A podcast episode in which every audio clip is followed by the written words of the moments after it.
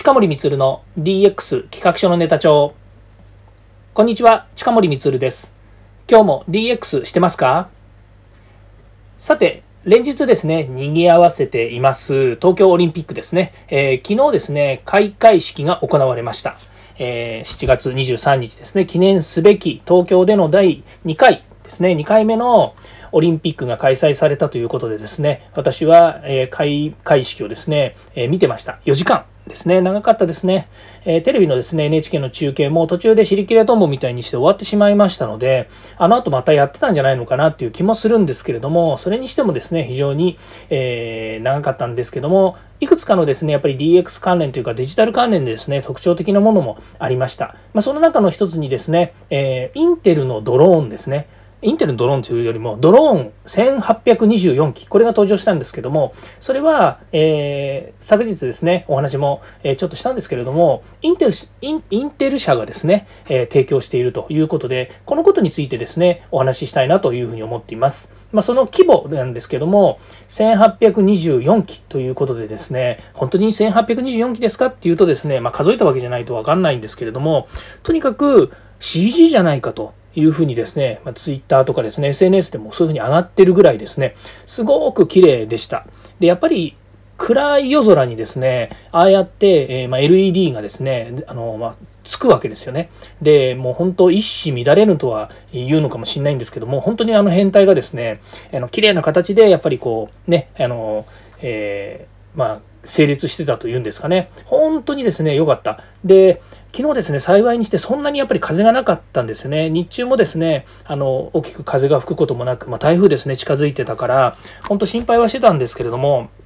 いや、本当ですね。えー、ああやったドローン、ああやったっていうかドローンですね。ああいう風に飛んでたってすごかったですね。で、実は7月にですね、ドローン、あの、飛ばしてテストしてたみたいなんですよね。でね、その映像とかもですね、まあ、後で調べたら出てきてたんですけれども、それでも、えー、私はもうオリンピック、昨日のですね、開会式で、えー、見たんですけれども、すごかったです。やっぱり地球ですよね。地球儀みたいな形で、まあ、どこから見ても円球ですね。あの、球体になっていて、で、まあ、あれがですね、あんだけの数飛ばしてですね、よくまあ、ぶつからずにですね、プログラミングされてるなというふうに思います。まあ、ドローンも登場してからですね、もうかれこれ10年近くになり、実はこういうあの、イベントというかですね、こういうショーの中でドローンショーですね、やってるんですよね。で、まあ、えっ、ー、と、いろんなとこでもうやっていて、もう世界の中ではですね、割ともうメジャーというか、あの、こういった大きなショーの中では、えー、こういうドローンのですね、えっ、ー、と、まあ、ドローン飛ばしてですね、で、こうやって、あの、LED ピカピカさせればですね、いろんな、こうね、文字になったりとか、絵になったりとかですね、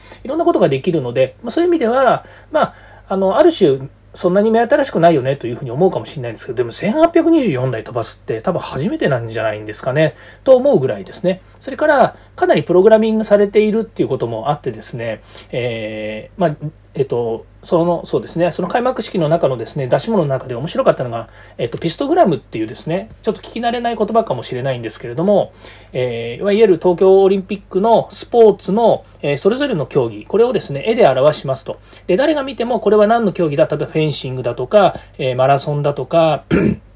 から乗馬だとかですね、そういったものが分かるようにということで絵が描かれているピストグラムというのがあるんですが、このピストグラムをですね、どうもこの、えーと、ドローンのその表現の中でですね、あのテストの時やってたみたいなんですよね。それがまたすごく綺麗だったなというふうに思うので、それもね、実はね、見たかったんですよね。でもそこまではですね、えーと、やらなくて、まあ、それでも、えー、東京オリンピックの、えー、ロゴマークですよね。えーちょっとこうね、今回東京オリンピックのために作ったロゴロゴマーク、ね、四角の組み合わせのやつあるんですけど、それをですね、表現したりとかっていうのでありました。で、気になるですね、あれっていうのはですね、やっぱりお値段ですよね。で、これね、面白いんですよ。インテルの公式サイトによるとですね、ドローン200機を使った場合は、9万9000ドル、約1090万円。まあ、めんどくさいから1000万円としましょう。で、300機だと、えー、2190万円、まあ、約2000万円としましょう。で、500機だと、えー、300、あ、違う、3290万円、まあ、約3000万としましょう。ということなので、まあ、1800機というとですね、まあ、えー、差分を見てもですね、500機の約4倍だということであればですね、1億2000万円ぐらいですね。この中には、えっ、ー、と、まあ、いろんなものが含まれている調整費とかですね、プログラミング費とかですね、まあ、いろんなものが含まれているというふうになっているらしいです。ということであればですね、あ、そうそうそう、その何が含まれているのかっていうとですね、えー、カスタムソフトウェアの開発、航空承認や安全性の確認、プロジェクト管理、セットアップなどが含まれてるらしいんですね。でこれね、あの、やっぱり航空承認って言っているのは、あの、やっぱり日本は法律決まっていて、これ、あの、ドローン飛ばすっていうのはですね、もう場所も決まっているし、それから、もし飛ばす場合にはですね、あの、えー、申請をしなくてはいけないんですね。まあ、各自治体だと思うんですけれども、まあ、そういう法律が決まっているので、そういったところも全部、えー、インテルさんがやってくれるということで、まあ、インテルはですね3、3日前、今日からだと4日前、5日前かな、にはですね、報道機関向けに発表されていて、で、ドローン飛ばしますますよというふうに言ってたので、あ、これだったんだなということがですね、よく分かりました。ということで、まあ、約1億2000万円ぐらいで、えーと、とりあえずパッケージとしては買えるということなんですね。で、実は私思うんですけれども、あの、昨日の昼間、飛んでた、えっ、ー、と、ブルーインパルスですね。これがですね、えー、6機6機の2機編隊で、まあ、いわゆる、えっ、と、2チームで飛んでたんですよね。で、それは多分、1チーム目が何かの障害やトラブルがあって、えー、五輪がうまくできなかったとか、まあ、何かあった時に、もう1機がですね、もう1編隊、もう1編隊、もう1チームですね、6機のチームがえ代わりにやるというようなバックアップを取ってたと思うんですね。で、それを考えると、今回の ドローンもですね、1824機飛ばすとは言いつつもですね、結構バックアップ持ってたんじゃないのかなというふうに思うんですね。で、丸々、えっ、ー、と、1824機、えー、入れてたとすれば、まあそうですね、そういうプログラミングだなんだ同じだとすると、えー、半分ぐらい持つかなと思うので5000万ぐらい。5000万ぐらいの費用をかけてバックアップの機械を持ってたんじゃないのかなというふうに思います。ですから、延べでいくと、そうですね、3600機ぐらい、え、用意してたような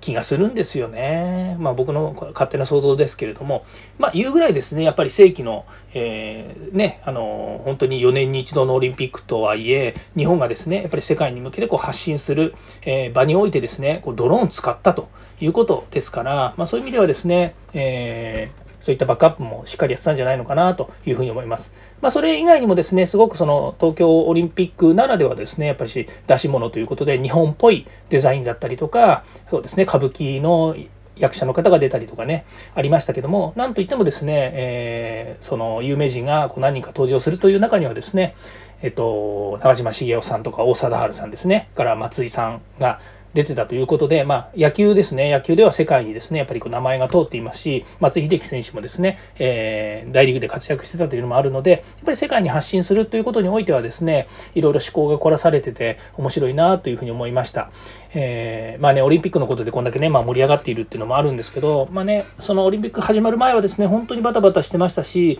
本当数日前までごたごたごたごといろんなこともしてましたけども、やはりオリンピックですね、始まってしまえば、個々の選手たちのですね、やっぱり、えー、英知の決勝というんですかね、本当にね、体と体、心と心のぶつかり合いみたいな形で1位を決めるということで、本当にね、頑張ってきた皆様の、えー、選手の皆さんですね、その方、それからそれを支える、えー、まあ、ご家族であったりとか、チームメイトであったりとか、コーチとかね、関係者ですよね。で、こういったオリンピックっていうものをですね、全世界でこう実施をするというですね、世界のやっぱり平和と調和っていうもの、えから今ですと,、えーとね、オリンピック憲章の中にもあるかもしれないですが、トゥゲザーですか、これから、えー、今年からですね、トゥゲザーっていうのも入ってるっていうふうに言われているので、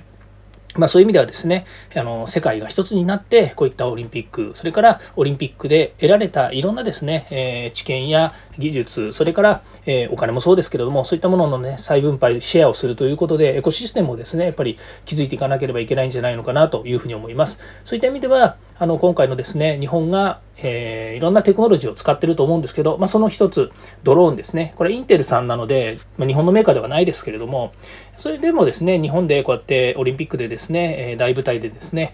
あれだけ素晴らしいものができたっていうのはすごくいいことだなというふうに思います。はい。ということでですね、また多分明日からもですね、オリンピックの話題でちょっとお話をするかもしれませんので、またお付き合いください。はい。ここまで聞いていただきましてありがとうございました。えー、ではですね、また明日も えっと、いろいろお話をさせていただきたいと思います。近森光でした。ではまた。